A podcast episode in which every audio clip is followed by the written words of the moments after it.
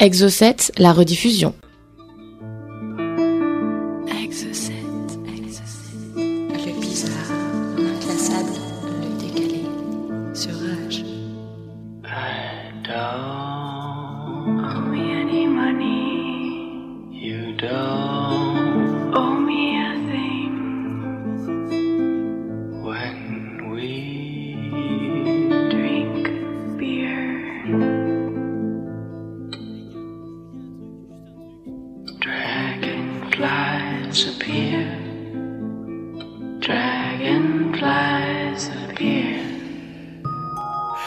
Bonsoir, bienvenue sur Exo7, chers amis. Euh, voilà, cette émission démarre avec de savoureuses vannes en régie. Merci Mika. De rien. Mika la technique, Thomas à mes côtés. Bonsoir. Ce soir, dans cette émission qui, vous le savez, parle de d'étranges, de bizarres, d'insolites, le sommaire, c'est la vie de Harry Houdini pour démarrer. Houdini, le plus grand magicien de tous les temps, qui a eu une vie absolument incroyable, digne d'un personnage de fiction. Donc on verra ça en première partie. Euh, Thomas nous parlera ensuite du mythe la, de la Terre creuse. Donc ce mythe selon lequel la Terre n'est pas creuse. remplie de magma, mais donc euh, serait creuse comme un ballon, et à l'intérieur de cette Terre-là, il y aurait donc d'autres créatures, des intraterrestres, etc. Voire même des extraterrestres qui auraient construit leur base, mais vous découvrirez tout ça. Voilà, donc c'est un mythe populaire surtout au, au 19e siècle, au début du 20e siècle, dont on parlera. Je vous entretiendrai ensuite de l'histoire de Mike, le poulet sans tête, qui est une histoire Ça, qui vaut le euh, détour, croyez-moi. Là, je, moi, je, moi, j'attends. Je suis dans les. On dirait euh, le titre d'un film. Une histoire qui vous montrera comment, avec de la détermination, même un poulet sans tête peut faire la gloire d'une ville. Vous verrez ça. Et, euh, enfin, Thomas nous parlera d'une étude sociologique. Même non, d'une expérience carrément et des conséquences qu'elle a eu. Une expérience qui a été menée sur des enfants pour voir leur réaction face à certains films violents, etc.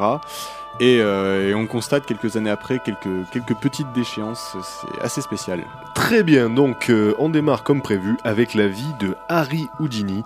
Alors Harry Houdini, tout le monde le connaît, tout le monde connaît ce nom, c'est le magicien le plus célèbre de tous les temps, le plus grand aussi selon les spécialistes.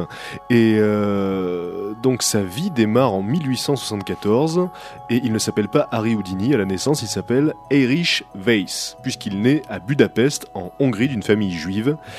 Euh, il immigre à l'âge de 4 ans en Amérique et euh, alors qu'il est encore enfant, Erich commence à faire plusieurs petits boulots et un des leurs, c'est euh, bah, apprenti de, ferronnier, voilà, donc rien à voir avec la magie, a priori.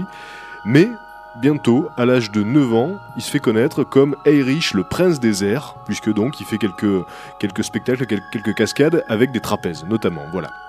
En 1891, donc, Erich, qui s'appelle toujours Weiss à l'époque, devient un magicien professionnel et il commence à se faire appeler Harry Houdini euh, parce qu'il est influencé par euh, le magicien français Jean-Eugène Robert Houdin qui, lui, est considéré par les magiciens comme le père de la magie moderne, comme le père de, de l'illusionnisme moderne. Et, euh, et donc Houdini est tellement admiratif de ce personnage qu'il emprunte finalement Son nom de famille. son nom et il rajoute un i, voilà. Voilà. Alors, Houdini, au départ, se concentrait plutôt sur les tours de cartes.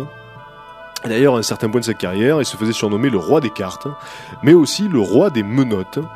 Et euh, un de, un ses tours, euh, ah oui oui, activité chargée. un, un- un de ses tours euh, les plus connus, euh, qui n'était pas encore basé sur l'évasion, comme vous le verrez après, puisque c'est surtout pour ça qu'il est célèbre. Donc, un de ses tours non basé sur l'évasion, euh, qui fit sensation, se, se déroula à Londres, à l'hippodrome de Londres, et il fit disparaître un éléphant avec son maître, donc avec son cornac, comme on dit, euh, de la scène. Il le fit disparaître, et il faut savoir donc que derrière la scène, il y avait une piscine.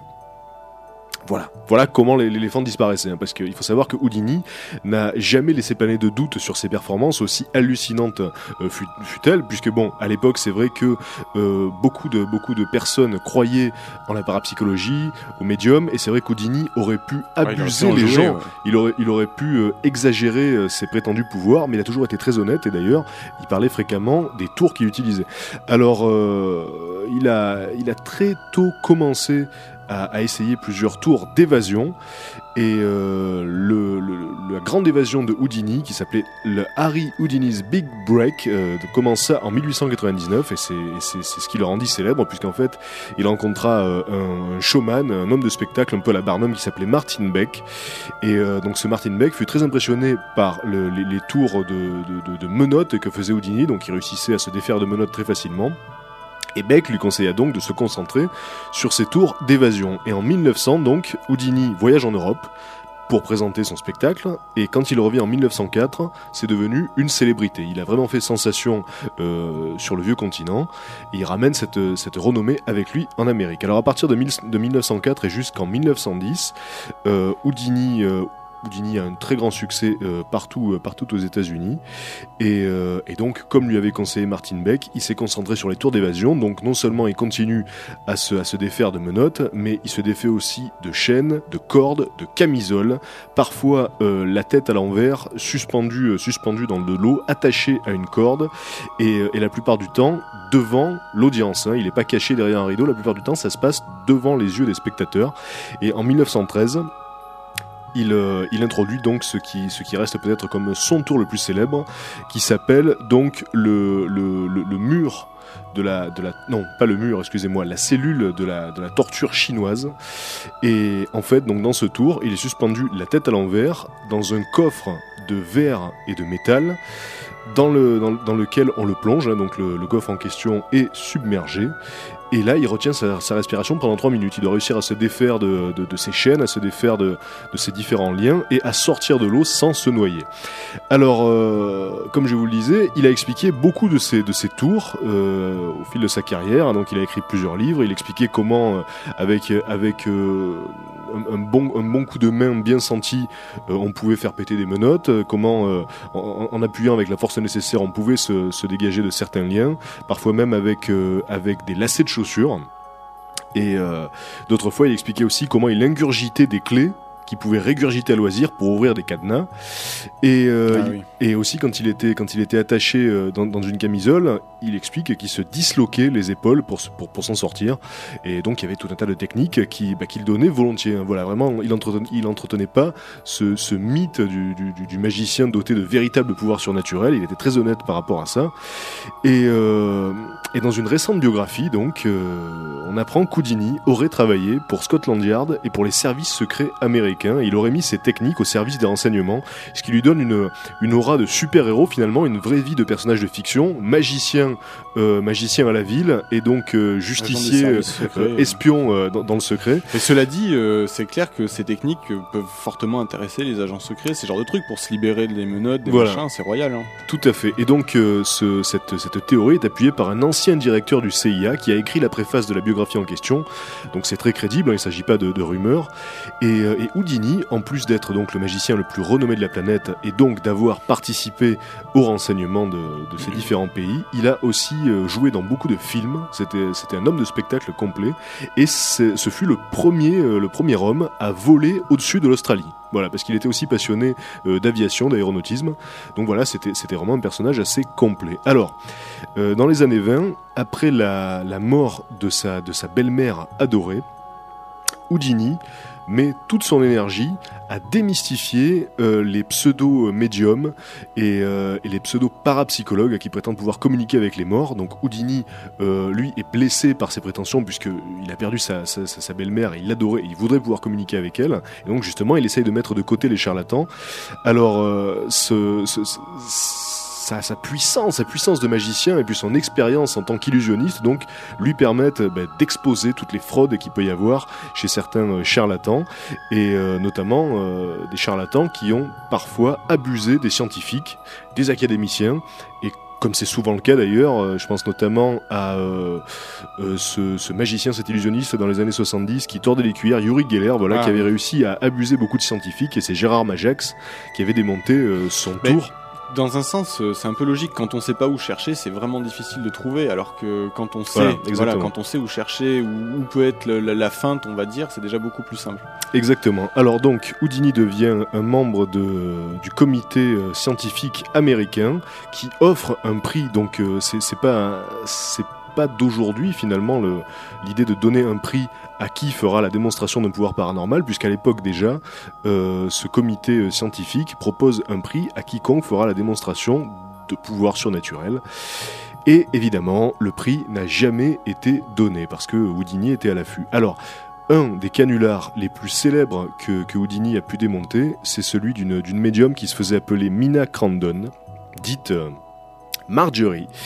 Et euh, cette, cette médium prétendait posséder des pouvoirs télékinésiques, rien que ça, et euh, elle avait aussi une sorte de main ectoplasmique qu'elle pouvait, qu'elle pouvait faire apparaître à loisir. Alors elle était si populaire euh, aux États-Unis que ses prières étaient lues par l'armée américaine, donc c'était vraiment un personnage euh, influent à l'époque. Et elle était notamment soutenue par Arthur Conan Doyle, le, le créateur de Sherlock Holmes, qui lui était persuadé de l'authenticité des phénomènes euh, paranormaux et parapsychiques. Donc lui, il était sûr que, que tout ceci était vrai. Ça, Alors- c'est étonnant. hein. Ouais, mais euh, Pour un écrivain qui écrivait des bouquins aussi rationnels et. je vais, je vais développer après parce que euh, Conan Doyle euh, est aussi un personnage assez, assez surprenant. Donc Houdini a réussi à reproduire les, euh, techniques de cette, femme, de cette Mina Crandon, devant le comité scientifique américain. Il a plus tard écrit un livre, un pamphlet qui exposait les fameuses méthodes, et il a lui-même utilisé ces techniques sur scène pour faire des tours. Évidemment, en expliquant que, que c'était que c'était pas surnaturel, mais que c'était des tours de magicien. Alors, euh, cependant, il faut quand même noter que euh, la main ectoplasmique que produisait cette fameuse Mina n'a jamais été complètement euh, expliquée. Alors elle a été touchée, elle a été reconnue, cette, cette main, une espèce de, nuage blanchâtre, de filament qui avait vaguement la forme d'une main, effectivement. Et euh, certains, certains historiens de la médiumnie et de la magie suggèrent que, en fait, le, le mari euh, de Mina, qui était chirurgien, lui aurait, bah, lui aurait opéré la cavité vaginale et que c'est là-dedans qu'elle aurait, qu'elle aurait caché cette main ectoplasmique parce qu'il faut savoir qu'elle était toujours nue quand elle faisait ses tours dans la pénombre et euh, elle refusait de porter des collants. Et elle refusait qu'on lui fasse qu'on lui fasse des fouilles corporelles. Donc voilà, voilà ce qui ce qui a provoqué cette cette, cette Cette rumeur. suspicion euh, par rapport à ça. Alors en 1926, après euh, après un spectacle dans une université de Montréal, Houdini se repose dans sa loge. Et un étudiant euh, nommé Whitehead lui demande s'il peut encaisser n'importe quel coup dans l'estomac, comme il le prétendait, hein, puisque parfois il faisait monter les spectateurs sur scène, il les encourageait à le frapper dans l'estomac, et donc il encaissait le, coup. Alors, Houdini répond oui à cet étudiant, et avant même qu'il ait pu se préparer, euh, l'étudiant en question lui assène plusieurs coups violents dans l'estomac, dans le ventre, et quelques jours plus tard, Houdini décède à 52 ans le 31 octobre 1926, le jour d'Halloween, il décède à Détroit d'une péritonite qui est consécutive donc à la rupture de l'appendice qui est donc liée à ces coups de poing. Et c'est vrai que c'est- une mort assez ridicule si, euh, si, si, si C'est on fait une comparaison avec, avec la vie de, ce, de cet homme-là. Et euh, beaucoup croient que Houdini donc est mort noyé lors d'un de ses tours et que donc il est mort un petit peu en héros euh, en essayant de repousser toujours plus loin ses facultés de magicien mais en fait non il est juste mort de quelques coups à l'estomac et euh, donc voilà c'est assez, c'est assez ironique alors comme il craignait que des, que des médiums prétendent l'avoir contacté après sa mort, Houdini avait donné un code secret à sa femme, un code secret qu'il utiliserait pour la contacter s'il y, avait, s'il y avait bien une vie après la mort. Alors sa femme fit des séances à chaque Halloween durant 10 ans, mais euh, Houdini n'est jamais apparu. Cependant, la tradition de faire une séance de spiritisme pour Houdini continue encore aujourd'hui. Il y a des gens qui font des séances à chaque Halloween et qui espèrent voir le fameux magicien se présenter. Et donc voilà, il faut garder à l'esprit que c'était que c'était un vrai défenseur de la réalité et euh, un fervent opposant euh, à tous les canulars euh, parapsychologiques. hein. Donc il, il remettait pas en cause la véracité de, certains faits ou de, la parapsychologie elle-même. Simplement, il était là pour démonter les charlatans et pour justement s'intéresser à ce qui pouvait être réel. Et, euh, et voilà comment s'achève la, la vie de ce magicien Trépidante, extraordinaire hein, cela dit. Qui, qui reste, euh, qui reste donc un des personnages les plus, les plus phénoménaux de l'histoire de l'Amérique et qui a vraiment une vie de personnage de fiction. Harry Houdini, voilà. On Et marque, euh, non, oui. mais Con- je sais pas, Conan Doyle, là, tu m'as dit. Ah oui, Conan Doyle. Juste euh, deux mots sur Arthur Conan Doyle m'intrigue quand même, moi. qui est donc l'auteur de Sherlock Holmes, qui était ami avec Harry Houdini et qui s'est fâché avec lui à la suite euh, bien de la démystification que Houdini a fait de, de, la, de la médium Mina Crandon, puisque Conan Doyle la, la soutenait. Et Conan Doyle allait jusqu'à jusqu'à affirmer que Houdini avait de véritables pouvoirs paranormaux et qu'il les utilisait pour bloquer les pouvoirs des, des, des, des- des autres, des autres prétendants. Donc euh, voilà jusqu'où ça allait. Euh, et puis Conan Doyle, on le sait, j'en avais parlé l'année passée dans, dans un précédent Exocet. Il, il s'était fait berner aussi par une histoire de fées que des petites filles avaient prises en photo. Oui, c'est. Donc il était très très amateur de ce genre de trucs et, et parfois trop, voilà. On marque une première pause musicale dans cette émission avec euh, Circus Survive, on se retrouve juste après. Exocet.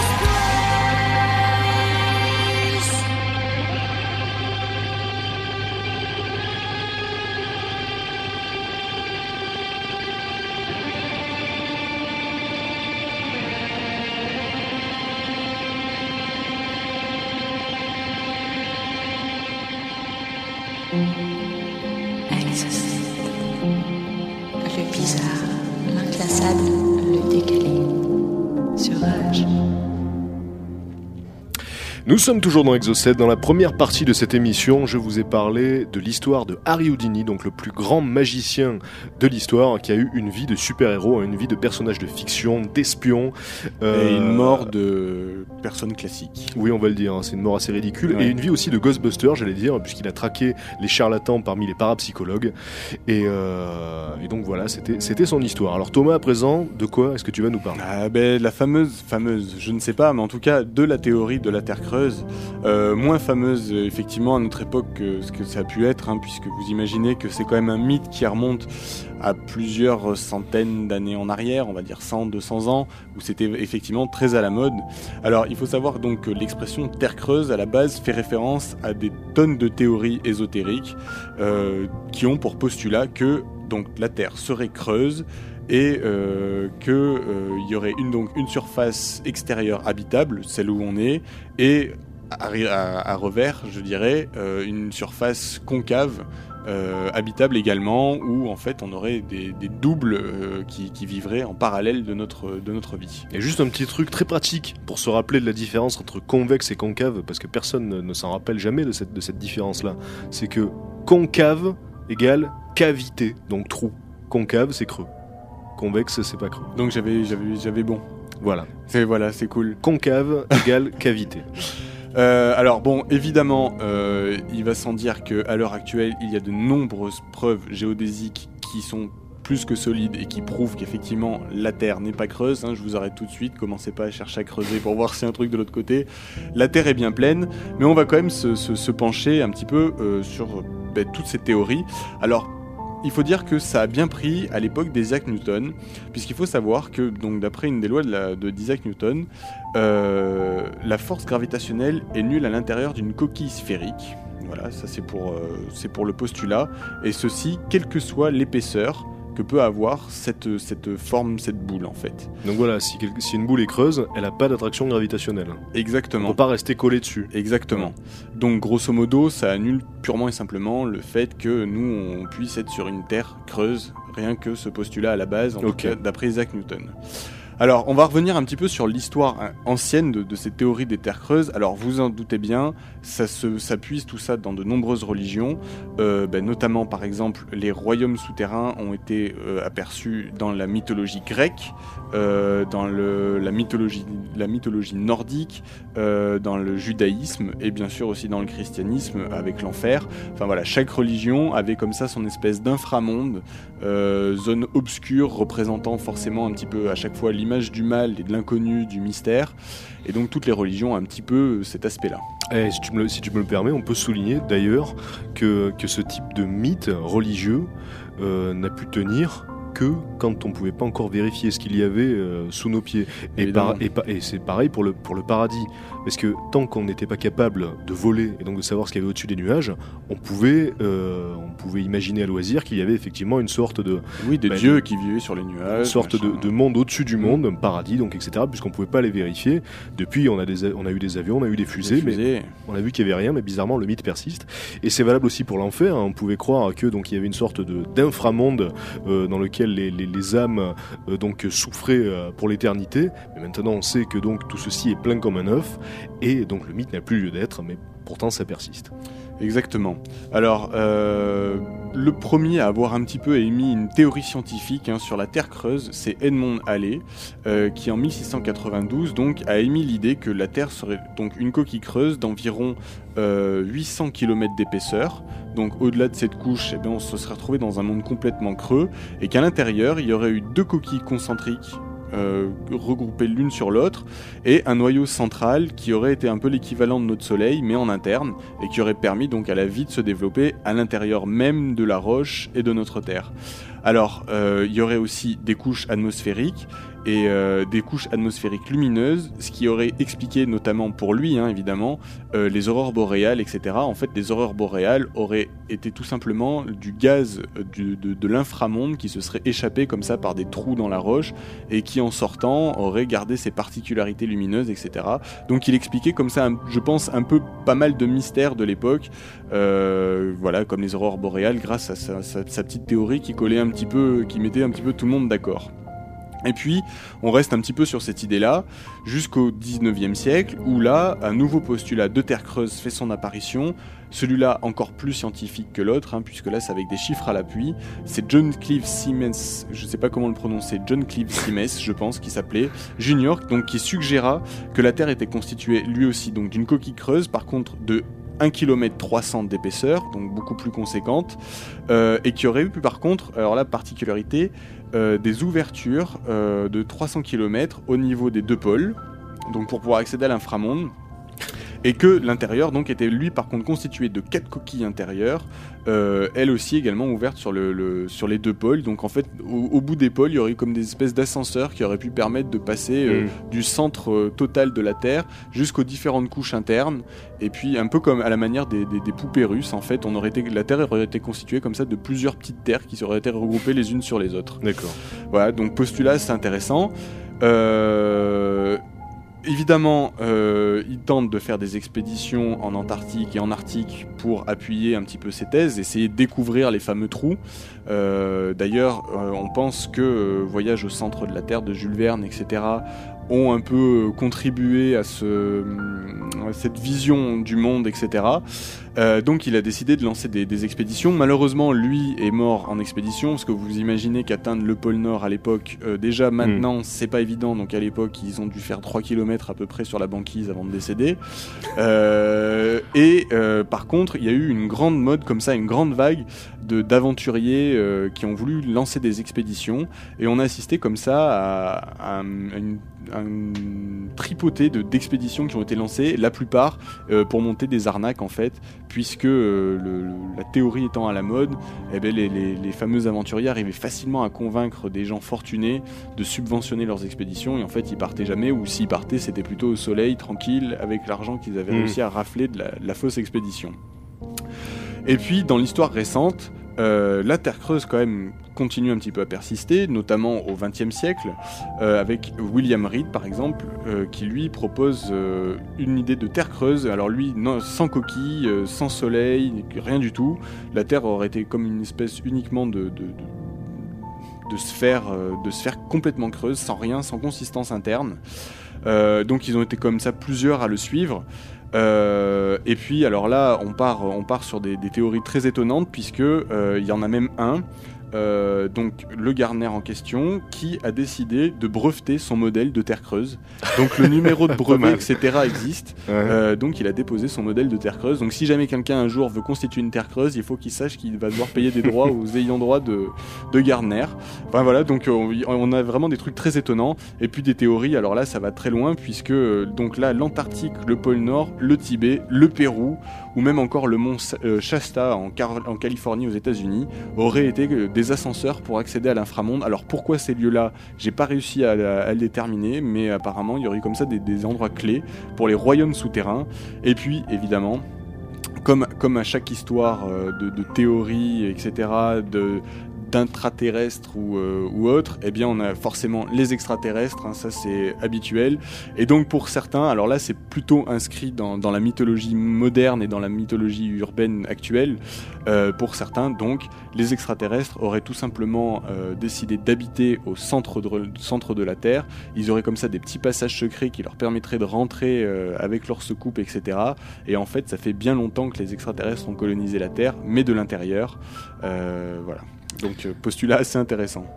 Et euh, je crois savoir qu'il y a de nombreuses sectes justement qui s'appuie sur cette idée de terre creuse pour justifier l'existence d'êtres supérieurs donc qui, euh, qui voudraient apporter leur lumière à nous autres pauvres Et, terrestres. euh, et, et notamment, et notamment aux États-Unis, euh, où effectivement un magazine a sorti une série de récits euh, tirés du fantastique, en fait, mais qu'ils ont essayé, à la manière d'Anne Bronesque, je dirais, de faire passer pour quelque chose de, Mm. de- de véridique. Et donc, ils ont publié comme ça une série d'articles complètement inventés, mais qu'ils ont fait passer pour du, du- du vrai, en tout cas, qui est passé pour du vrai aux du public. Et, euh, et donc, ils ont lancé comme ça cette mode de, la Terre creuse, euh, grâce à ces différents récits, etc et, euh, et appuyé par une thèse donc très intéressante, celle-là où euh, donc l'auteur de ces articles disait oui, et vous vous apercevez des fois quand on marche, on entend des sons, etc. qu'on n'arrive pas à déterminer, on ne sait pas vraiment d'où ils viennent, même si on est vraiment attentif, on entend des voix alors qu'il n'y a personne autour de nous, et en fait ça, ben, ce serait les murmures qui remonteraient des, habitants des, des- des- des inframondes, et, euh, et là, euh, ben, comble, comble de, l'ironie, le magazine a reçu des milliers de lettres de lecteurs leur disant oui, moi aussi j'entends des voix du centre de la Terre, machin, c'est clair, il y a des gens qui habitent en dessous.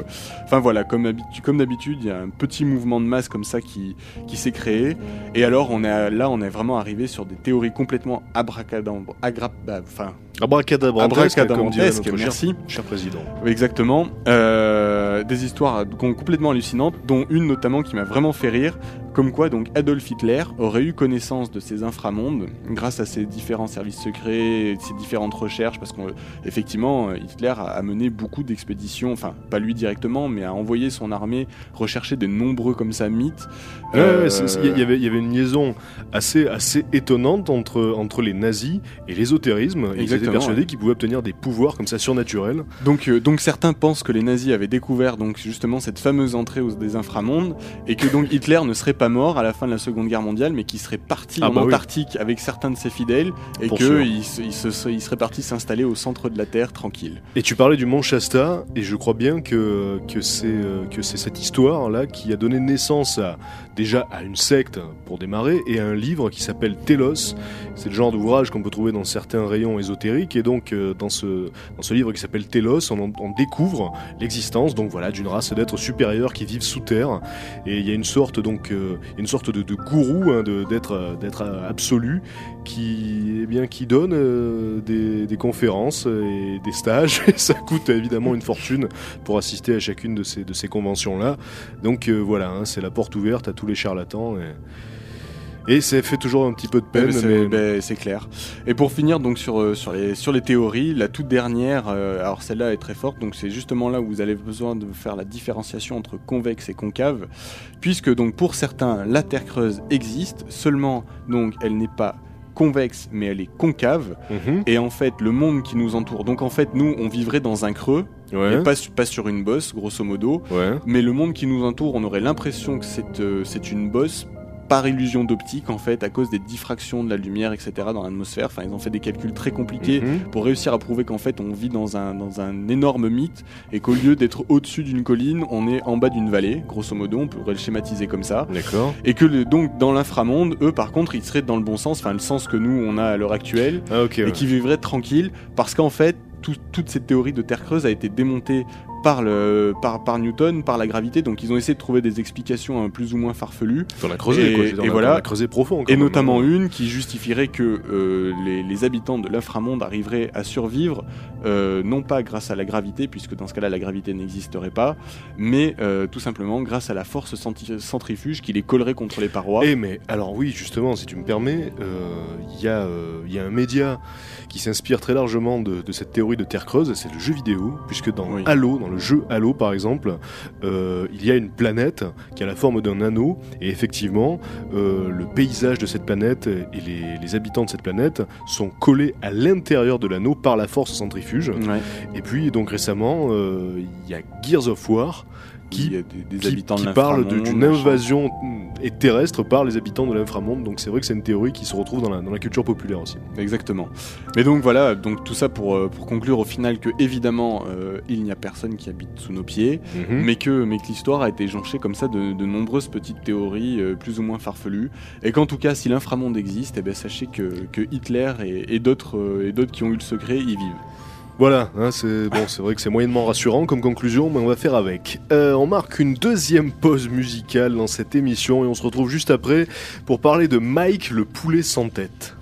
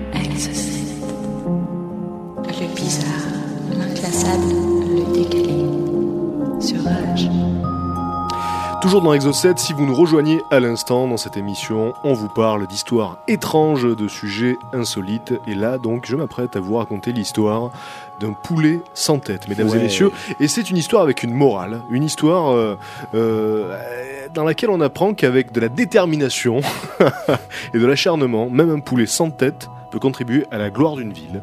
Donc vous allez voir comment ça, ça s'est déroulé cette affaire-là. Alors tout Je sais démarre pas le- s'il a voulu, hein, mais euh, Probablement pas, mais bon, on va voir. Alors, le lundi 10 septembre 1945, dans une ferme du, du Colorado, dans un petit bled qui s'appelle Fruita, un fermier, du nom de Lloyd Olsen, coupe la tête de son coq. c'est un Olsen. Oui, voilà, je sais pas s'il y a un lien avec les jumelles. Donc, il coupe la tête de son coq, un coq de, de 5 mois et demi, donc déjà un beau coq. hein. Il reçoit sa belle-mère à manger, et puis il sait que sa belle-mère aime l'os du cou. Donc euh, il essaye de, de placer sa hache de sorte à ce qu'il y ait un bel os de cou euh, qui, qui, qui sorte de- du corps de ce poulet. Il lui coupe la tête. Il a des goûts bizarres, hein, ça mais Oui, le poulet s'appelle Mike, et comme tout bon poulet à qui on coupe la tête, évidemment, il se met à courir dans tous les sens. hein. donc ça, c'est bien connu, on le sait. Les canards, les poulets, on leur coupe la tête, ils continuent à courir pendant quelques minutes, et puis ils tombent. hein, c'est les nerfs, voilà. Sauf que celui-là, Mike, lui, Il reste en vie, il s'arrête pas de courir. Le soir, il va se coucher et le lendemain matin, quand Lloyd Olsen euh, s'approche donc de la basse-cour, il voit que ce poulet-là n'est toujours pas mort et qu'en fait, il a caché sa tête entre guillemets sous son aile pour dormir, comme le font les poulets normaux. Et il a une activité de poulet normal, c'est-à-dire qu'il se déplace au milieu des poulets, ça c'est euh, il mime euh, le, le picotage. enfin, c'est très très étonnant. Et au bout d'une semaine, évidemment, cette histoire commence à faire le tour du voisinage. Mike, euh, pas Mike, Mike c'est le poulet. Lloyd Olsen, le fermier, est taxé de, de mensonge. hein. on dit que c'est un charlatan, euh, un menteur. Et donc, pour essayer d'éclaircir cette histoire, il amène son poulet, il amène Mike à l'université euh, d'Utah, hein, à, à Salt Lake City, à l'université débarquer avec son poulet décapité à l'université. ah c'est assez, assez surprenant. Donc voilà, il va à l'université de l'Utah.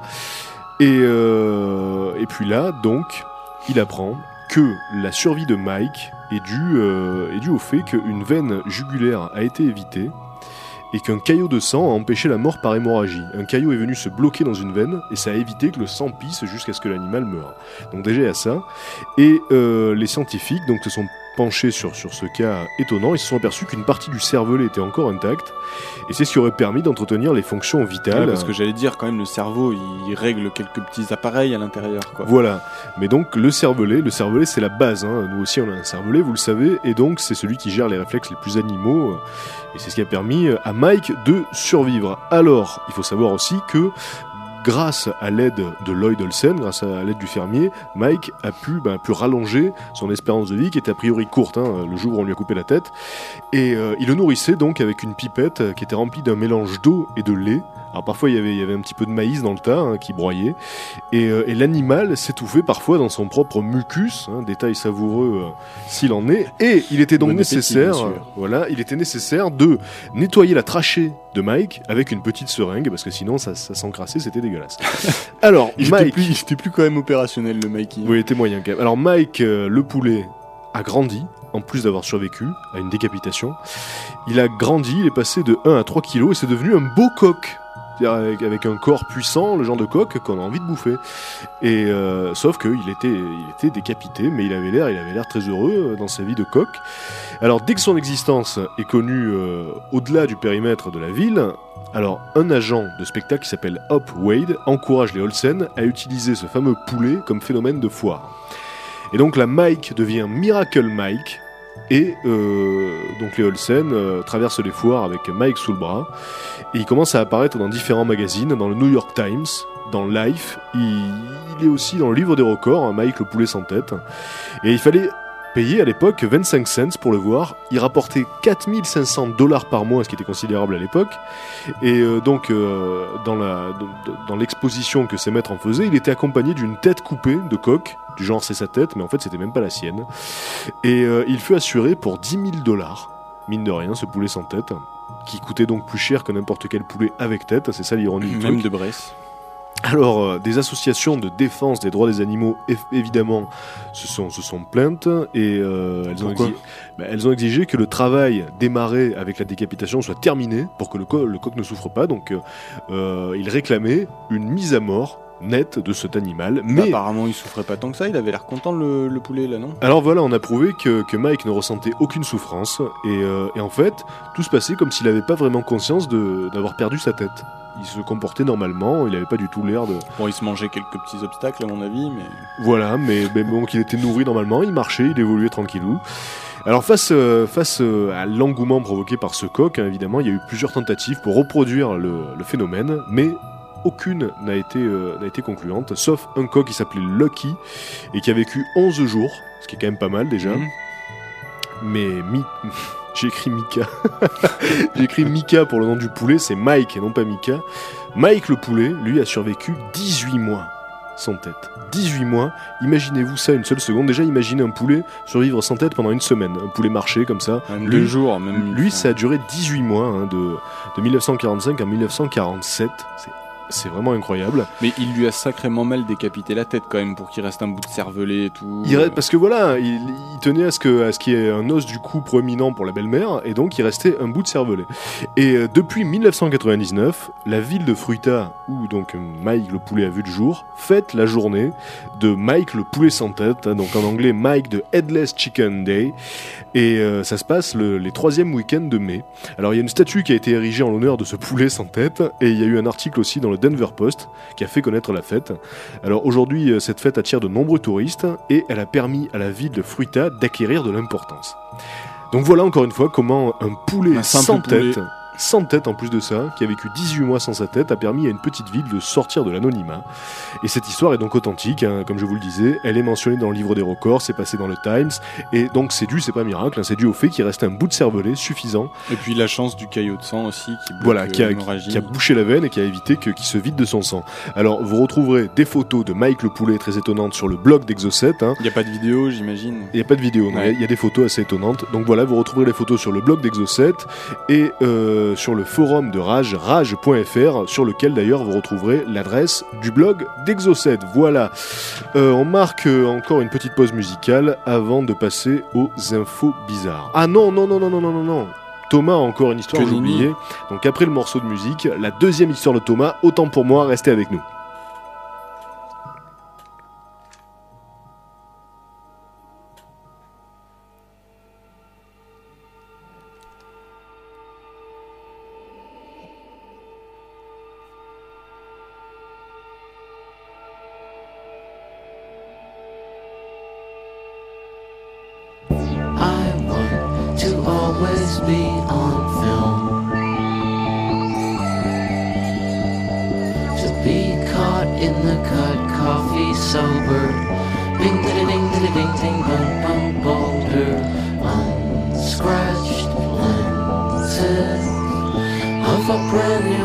Drawing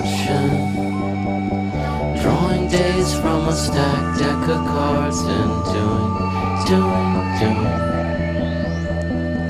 I should cut down my caloric intake. I should go to sleep hungry and wake up with my guts knotted up. And ears open like a burnt down hut.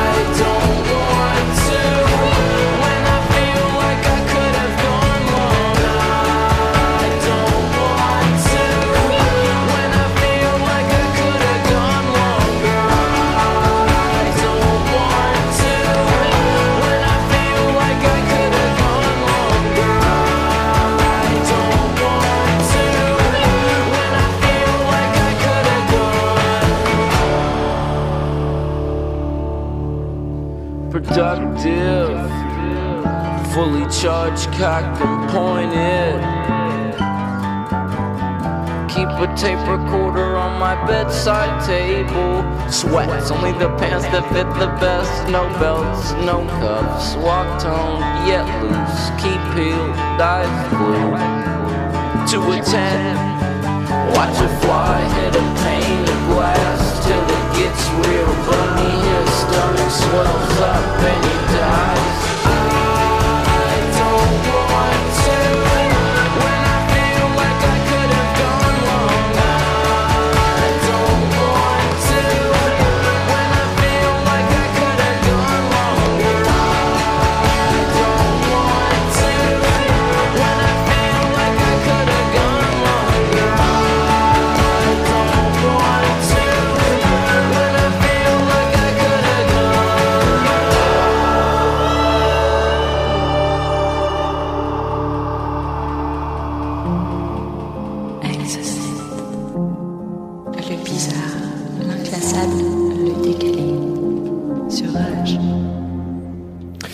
La troisième partie d'Exocet, eh bien, c'est avec Thomas qui va nous raconter donc une histoire, une histoire d'études Une sociologiques. histoire d'études euh, sociologiques, effectivement, qui, qui a un petit peu mal tourné. Je sais pas si vous vous souvenez, dans les épisodes précédents euh, d'Exocet, on avait parlé comme ça de la fameuse expérience qui avait eu lieu dans une fausse prison entre euh, des faux matons et des faux prisonniers. On avait un petit peu voulu analyser ce qui s'était passé et finalement le résultat avait été plutôt catastrophique. Bah là, on rejoint le, le- le même ordre d'idées avec l'expérience de Liber et Baron qui a été tentée en 1972. Alors à la base, le postulat c'était d'essayer de voir quelle pouvait être l'influence de la télévision sur l'esprit des jeunes enfants. Donc ils ont décidé de mettre comme ça tout un protocole expérimental afin de pouvoir ré- réellement pouvoir déterminer ce qui allait se passer. Et donc ils ont comme ça sélectionné euh, une centaine d'enfants âgés de 5 à 6 ans et de 8 à 9 ans. Alors ils ont passé la tranche d'âge 6-8 ans, sûrement pour des raisons euh, qui leur sont propres, je ne sais pas pourquoi. Et ils ont décidé donc de les soumettre à des programmes de 3 minutes, enfin une partie du groupe un, un programme de 3 minutes avec des images violentes, etc. Et l'autre partie du groupe devant des films plus classiques et en tout cas qui, ne, comme on dit, ne choqueront pas la sensibilité des plus jeunes. Et, euh, et suite à cette diffusion, comme ça, pendant une semaine, euh, tous les jours, quotidiennement, donc ils avaient leur dose de films violents, ils ont décidé de mettre en place toute une expérience. Donc ils ont pris euh, les enfants des deux groupes qui avaient soit regardé les films violents, soit pas regardé, et ils les ont fermés un à un dans une pièce en face de laquelle ils avaient donc une dans laquelle ils avaient en face d'eux une petite télécommande qui leur permettait d'avoir deux actions une où il y avait marqué aider et l'autre où il y avait marqué blessé. Et sur cette petite boîte il y avait donc un voyant qui leur indiquait quand est-ce qu'ils pouvaient interagir avec un élément qui se trouvait dans une autre pièce. Et cet élément on leur a clairement expliqué que c'était donc un petit garçon qui était en train de jouer à un jeu euh, qui, auquel il devait trouver la solution et que grosso modo quand ils appuyaient sur la touche blessé ça allait lui envoyer une décharge électrique ou ça allait surchauffer certains éléments avec lesquels il était en contact donc grosso modo, grosso modo ça allait le faire souffrir point barre et l'autre où ça allait lui apporter une aide sur l'énigme qui, qui- lui était posée et donc ça allait pouvoir l'aider à avancer comme ça dans la résolution de son puzzle. Alors, tu, parlais de, l'expérience de la prison de, de Stanford, mais euh, là, ce que tu nous racontes, donc, ça se rapproche euh, davantage de l'expérience de Milgram, la fameuse, Aussi, oui, donc c'est euh, vrai. des sujets en électrocutés d'autres. C'est vrai. euh, voilà. Le parallèle était plus parce que vous allez voir la, la fin de l'expérience, c'est plus c'est plus la fin qui, qui, qui est assez choquante. Donc, euh, ce qu'ils ont constaté effectivement, c'est que apparemment les enfants qui avaient été soumis à des images plus violentes que les autres avaient une tendance assez significative apparemment à plutôt utiliser le bouton qui permettait de torturer la personne qui était euh, dans une autre pièce. Donc voilà, de là à prouver que la télévision a une influence, de toute façon, c'est pas le débat du sujet. Ce qui est intéressant, c'est donc les conclusions de cette expérience.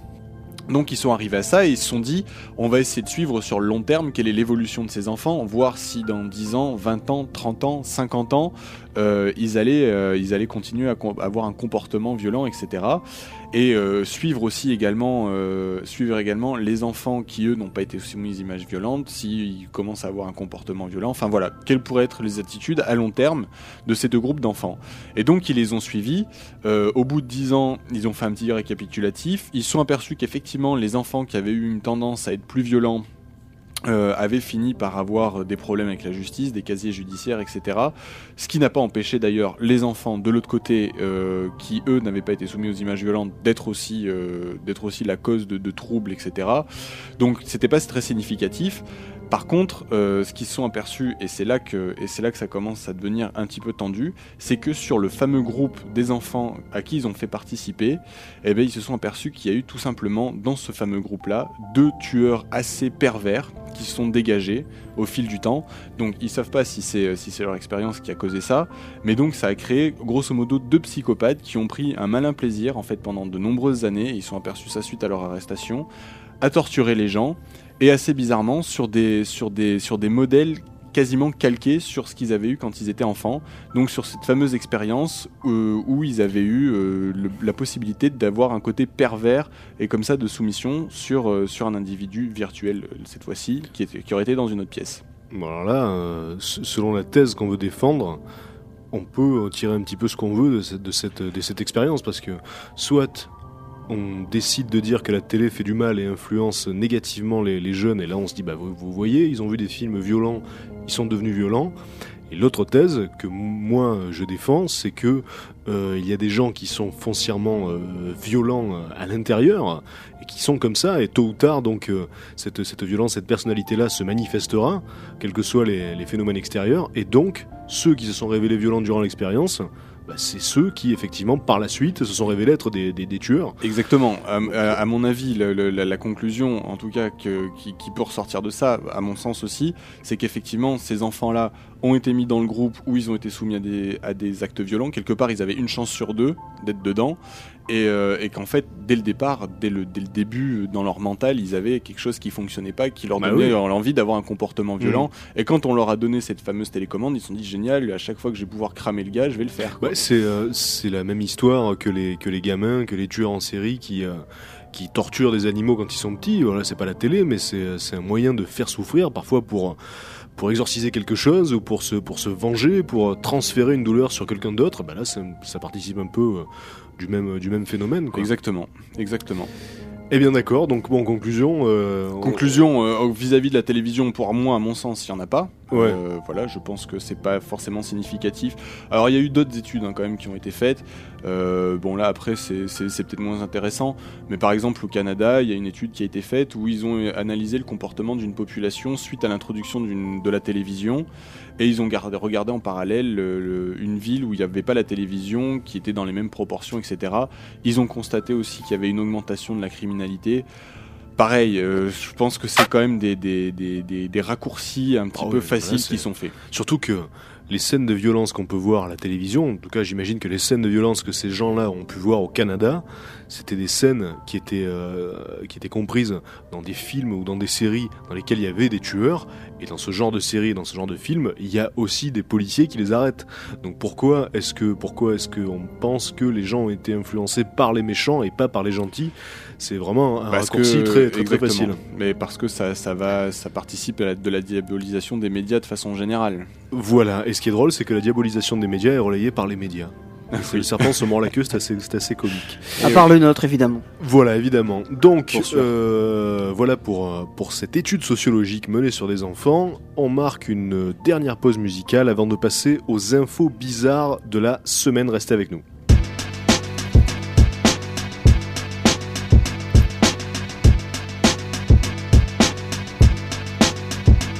Individual stars float in the ocean of God, rocking a peaker in the saddle while I'm visiting Mars. Egos bigger than Jupiter, I'm breaking the bars, holding me back down to earth with physical laws, touching the Grace has already resumed. Comets flying through space, bringing possible doom, blocking the sun, bring a holocaust on the world. I'm talking back to Father Time, Mother Earth is my girl. I got the wings of angels walking down the valley of death, watching my step, cause the devils never want to respect. Come correct on the studio track, taking it back to the pen and pad. I blast the original rap.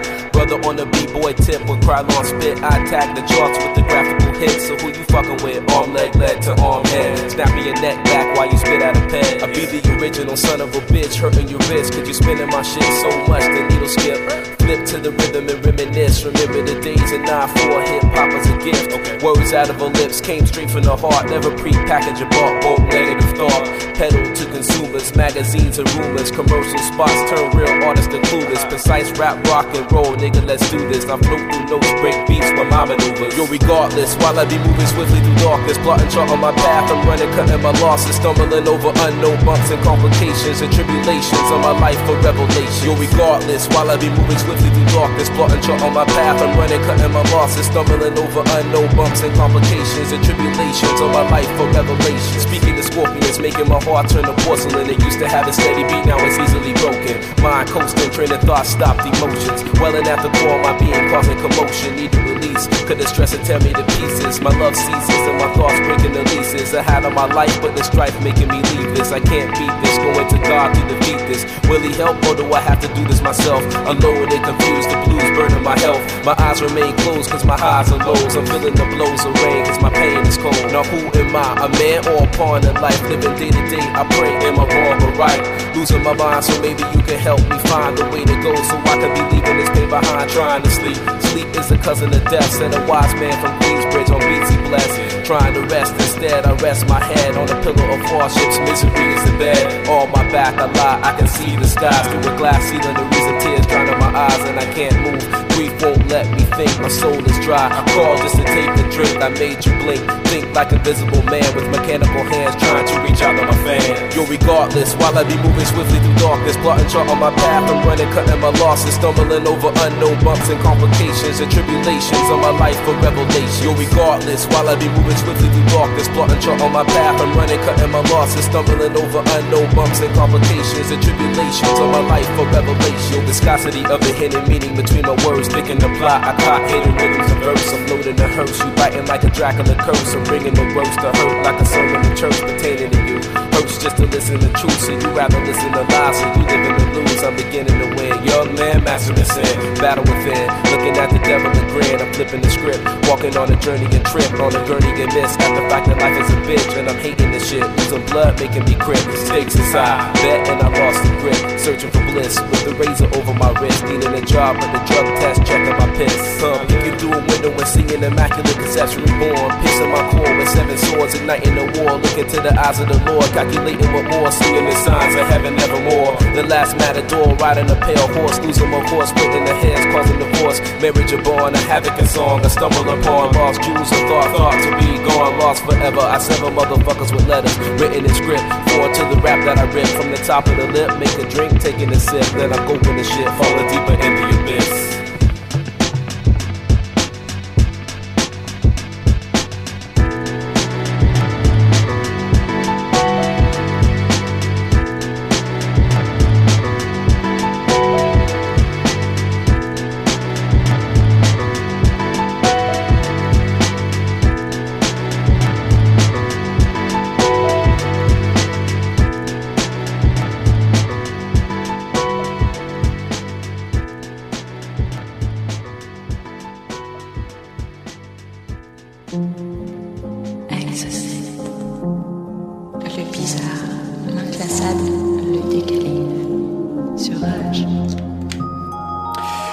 Voici dans l'ultime partie d'Exocet. Chers amis auditeurs, on va parler des infos bizarres de la semaine, tous les événements un petit peu insolites qui se sont déroulés à la surface de la planète. Alors, euh, nous avons un homme, un homme qui dormait profondément, tellement profondément que quand un arbre de 10 mètres s'est écrasé sur son toit et est tombé euh, dans sa chambre à quelques centimètres de lui, eh bien cet homme ne s'est pas réveillé.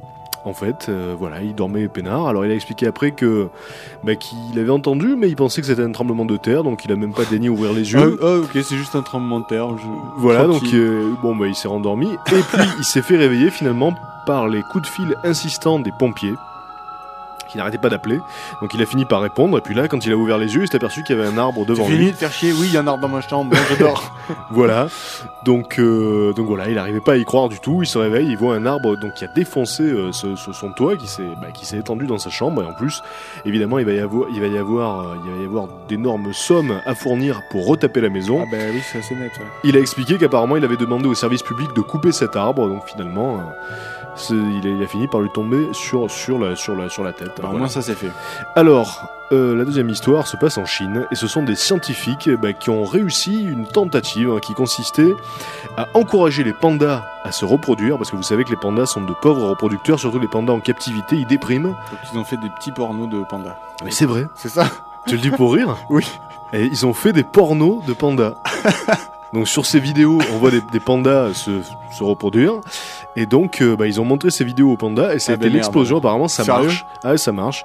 Et euh, donc, c'est un, ch- un chinois expert qui s'appelle Zhang Ziye. Donc c'est qui- ouf, ça veut dire que les pandas sont excités à voir les leurs congénères. Bah, ce qui, euh, ce qui semble, pratiquer le ce qui coït. semble assez logique, hein, comme nous finalement. Oui, Et, oui, mais bon, on pourrait penser que c'est quand même une, sensation humaine, quoi, ce- cette excitation. Eh bien, non. eh bien pandas, non. Alors dans les dix euh, premiers mois de cette année, il y a eu 31 bébés pandas qui sont nés. Et euh, en 2005, il n'y en avait eu que 12.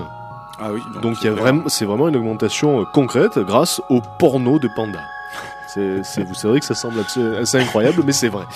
Alors, Je crois qu'ils ont des actrices fétiches et tout. Machin. ce qui, ce, qui, ce, qui est, ce qui est plus, ce qui est plus incroyable, c'est qu'il doit y en avoir euh, qui matent ces, ces pornos de pandas, mais sans être des pandas. Parce qu'il doit sûrement y avoir des pervers de ce style qui veulent se procurer les cassettes. Alors, Ça euh, dit, moi, par curiosité, j'aimerais bien en trouver. ça, ça, ça n'engage que toi. Alors, ça doit être bizarre quand même. Alors un prisonnier, non, on va démarrer avec l'homme le moins chanceux d'Angleterre. Alors il a souffert de plus de 16 euh, accidents assez graves. Et donc là, bah, il, en a eu un nouveau puisqu'il est tombé euh, dans une bouche d'égout, carrément. Donc il s'est, ruiné le dos, les jambes. Il s'appelle John Lynch. Et, euh, et parmi sa longue série d'infortunes, eh bien, il a été frappé deux fois par la foudre. Rien que ça déjà. Bon, c'est quand même un gage de malchance assez, Mm, clair. assez prononcé. Euh, Il y a des rochers qui lui sont tombés dessus alors qu'il visitait une mine. Euh, il a failli se noyer. Il a eu trois accidents de voiture. Et comme c'est toujours le cas dans ce genre d'histoire, il a survécu à chaque fois. Parce que c'est vrai qu'on connaît tous des histoires de gars très malchanceux Oui. euh, à qui il arrive toujours les pires emmerdes, mais ils survivent. Et ils s'en sortent toujours. Donc lui, voilà. Bah, il quelque part, si tu meurs à la première emmerde, On peut pas dire que t'es on peut pas malchanceux. dire que t'es malchanceux. Effectivement. Alors Monsieur Lynn, il a 54 ans et euh, il habite à Stainforth, alors c'est près de Doncaster en Angleterre. Et là donc il va être, euh, bah, il va être arrêté pendant 32 semaines. hein. Euh, il a eu euh, 32 semaines d'arrêt de travail après cette chute dans une bouche d'égout. Donc comme je vous le disais, il s'est fait mal au dos et aux jambes, mais ce qui est, ce qui est drôle, c'est qu'il explique que sa famille se fout de sa gueule tout le temps, ils trouvent ça très drôle parce qu'à force ils sont habitués, ils savent que c'est jamais grave puisqu'il meurt pas et euh, voilà à chaque fois ça, ça, les- fait marrer. Alors il faut savoir que dans sa longue liste aussi de- d'accidents, euh, quand il était quand il était jeune, eh bien, il est tombé d'un arbre, il s'est cassé le bras, et quand euh, on l'a amené à l'hôpital, le bus qui l'a amené à l'hôpital s'est- craché, il y a eu un accident, et lui s'est cassé le, le même bras à un autre endroit. D'accord. Donc voilà. Et c'est bon là, pour la petite anecdote, ça s'était passé un vendredi 13, donc en plus. Et ce gars, donc euh, sa vie, c'est une succession d'accidents de ce style, et on peut considérer que c'est vraiment l'homme le plus malchanceux d'Angleterre. On fait un détour par la Serbie. Avec un prisonnier serbe donc, euh, bah, qui a eu une permission pendant un week-end et il a décidé d'aller cambrioler une maison pendant cette permission, ce qui n'était pas la meilleure idée qu'il ait eue puisque il est tombé sur la maison du directeur de la prison. c'est con. Alors, il s'est fait prendre quand il est retourné en prison, en fait. Donc, il a fait sa permission peinard. Il est retourné en prison. Et là, le directeur de la prison, qui faisait une petite, tournée d'inspection, a calculé que sur le poignet de ce voleur qui s'appelle, de ce voleur, de ce prisonnier, qui s'appelle Alija Serimi, il y avait sa montre, sa montre en or. Donc, le directeur a vu ça.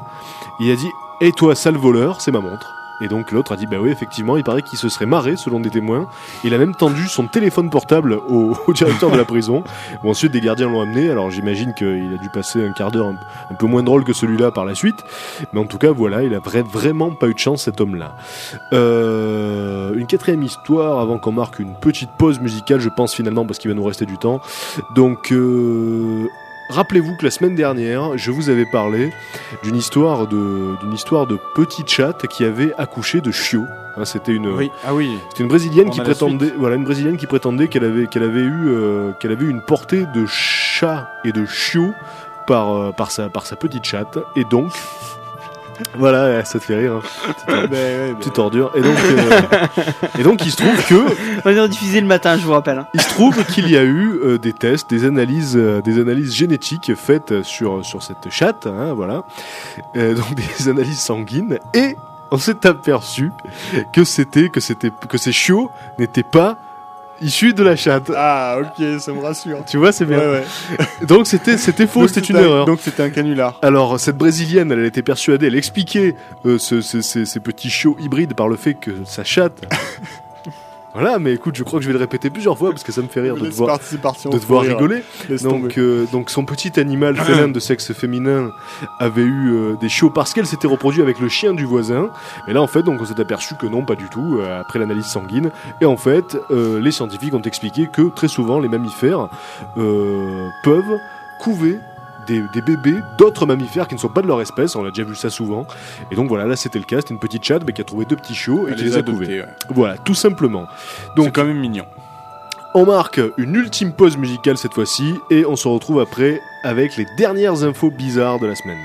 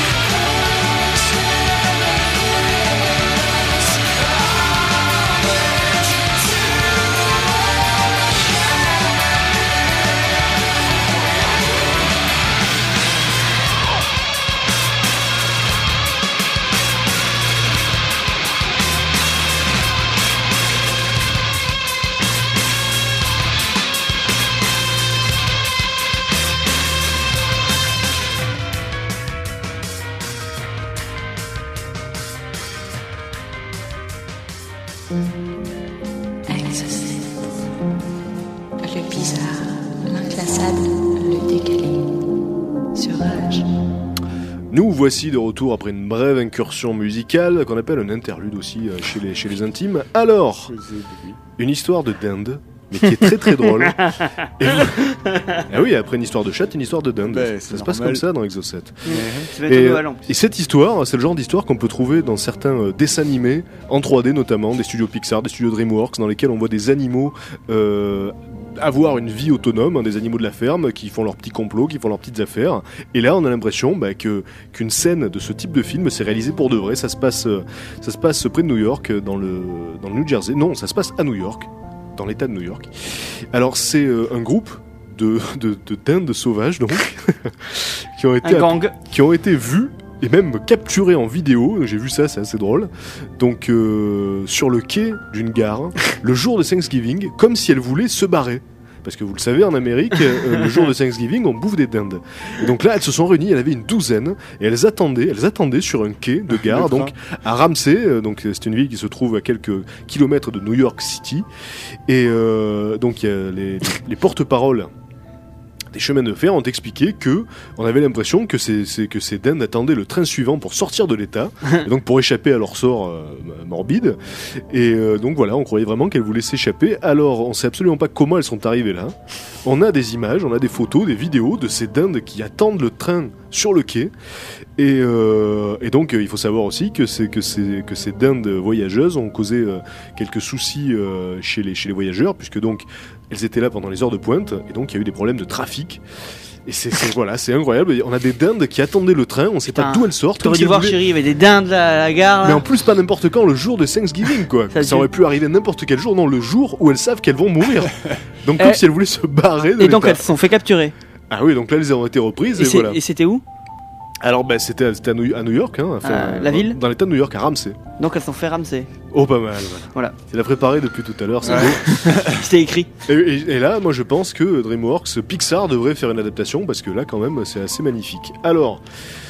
Une autre petite histoire, euh, une explication en fait d'un phénomène qui aurait pu passer pour un phénomène paranormal, parce que pendant des centaines d'années, euh, certains capitaines de bateaux qui naviguaient dans l'océan Indien euh, rapportaient, excusez-moi, dans leurs textes, dans leur carnet de, bord, des, histoires de, de mer qui étaient bizarrement phosphorescentes, hein, des, des surfaces de d'océan à ce point brillantes qui pouvaient donc lire carrément sur le, sur le pont de leur bateau.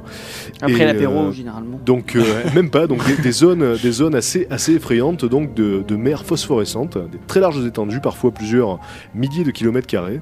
Et donc ces eaux, euh, ces, ces eaux luisantes n'intéressaient pas les. C'est Abyss, on le sait. Bah, tu, tu vas voir, ces eaux-là n'intéressaient pas les biologistes marins, donc puisqu'ils pensaient que c'était des canulars ou des racontars de marins. Et en fait, donc là, il y a un groupe de photos satellites qui leur a fait changer d'avis. Et euh, ces photos satellites, donc, ont capturé une grosse tache d'eau phosphorescente au large de la Somalie. Elle est deux fois grande comme la Corse, cette tache d'eau. Et euh, donc, les chercheurs pensent que c'est dû à des millions de bactéries luminescentes et qui rendent la surface de l'eau euh, très très brillante, phosphorescente donc. Et euh, bah, j'imagine que c'est un phénomène qui doit être assez flippant, assez irréel Ah, à c'est vivre. clair, ouais. Ça doit- ça Et donc aujourd'hui, on a une explication, et bah, ça fait partie de, de ces phénomènes qui étaient paranormaux avant qu'on puisse les expliquer. Et aujourd'hui, bah, c'est vrai que ça, cache, ça casse un petit peu de, de magie dans cette histoire. On aurait pu imaginer une espèce de monstre marin géant euh, qui, lors de sa mue, donc perdait une espèce de luminescence à la surface de sa peau. C'est parce qu'on a allumé Atlantide. C'est des bactéries, voilà. Ouais, Ah, voilà, ouais. alors la dernière de, de la semaine, alors pff, magnifique. Alors là vraiment, euh, je dois dire, on dirait, euh, on dirait un personnage de X Files finalement. Je sais pas si vous vous rappelez de Tooms Ah, dans oui. X Files, voilà, le personnage donc euh, euh, qui était extensible à l'envie et qui se faufilait, euh, voilà, dans les dans les conduits d'aération, etc., qui se déboîtait les os un peu comme Houdini. Et donc là, on a un prisonnier qui, euh, bah, qui a été Ah oui. surnommé, qui a été surnommé le Houdini de la prison de Semax. Alors ça, c'est à Pretoria en Afrique du Sud. Et donc, il était prisonnier dans une, dans une prison de très haute sécurité. C'est euh, un, un condamné qui est, qui est considéré par les autorités comme le tueur ultime, donc tueur, violeur, récidiviste, et donc il s'est déjà échappé à plusieurs reprises. Donc celui-là, il le gardait vraiment au frais, il fallait absolument pas qu'il sorte. Dans sa cellule, il était attaché avec des menottes. Et il a réussi à Aux pieds s'échapper. et aux mains, il était attaché. Voilà, il a réussi à s'échapper, il s'est enduit de vaseline. Et il s'est enfui par le carreau de, sa fenêtre, mais qui est minuscule, donc j'ai les dimensions. Une fenêtre qui mesure 20 cm sur 60, et il arrivait à peine à passer sa tête d'après les gardiens. Il a réussi à se faufiler, euh, donc il s'est enduit de vaseline tant qu'il a pu, et donc il a vraisemblablement dû se déboîter euh, quelques membres, mais il a réussi à s'échapper. Et là, c'est particulièrement effrayant parce que, comme on le disait, c'est- un tueur. Ouais, il a pas Euh, l'air commode, ouais. Voilà, c'est un tueur très très redouté. et- Ah, il sort pas pour aller se promener quoi. très violent, voilà. Et donc il disait lui-même que rien ne pourrait, ne pourrait l'empêcher d'atteindre ses victimes. Donc là, effectivement, c'est le cas. a- en tout cas, il a la détermination et c'est vrai que c'est inquiétant. Et le petit détail qui tue, c'est qu'il a eu un entraînement militaire intensif. Donc c'est comme une espèce de, de super mercenaire qui réussit à se faufiler avec de la vaseline. Enfin voilà. Super mercenaire Et le- qui se faufile avec de la vaseline et qui est psychopathe. Et le super détail de cette histoire aussi, c'est que donc il s'est échappé, il a descendu avec des vêtements, euh, enfin, il avait fait une corde et il leur a laissé un petit mot Il, sur laissé un le mur. mot. il a pris le temps d'écrire un mot, voilà. Il leur a laissé un mot, donc une insulte évidemment. pour se foutre de leur gueule. Donc on vous dira la semaine prochaine s'il a été repris. En tout cas, s'il attrape, ils ont intérêt à serrer fort parce que manifestement, il est, il est enduit de vaseline. Voilà. Et faire gaffe aux fesses. Euh, cette émission est terminée. Si vous nous écoutez vendredi en direct, juste après, c'est Tapage Nocturne, l'émission métal. Restez sur H. Bisous. Bye bye. Salut.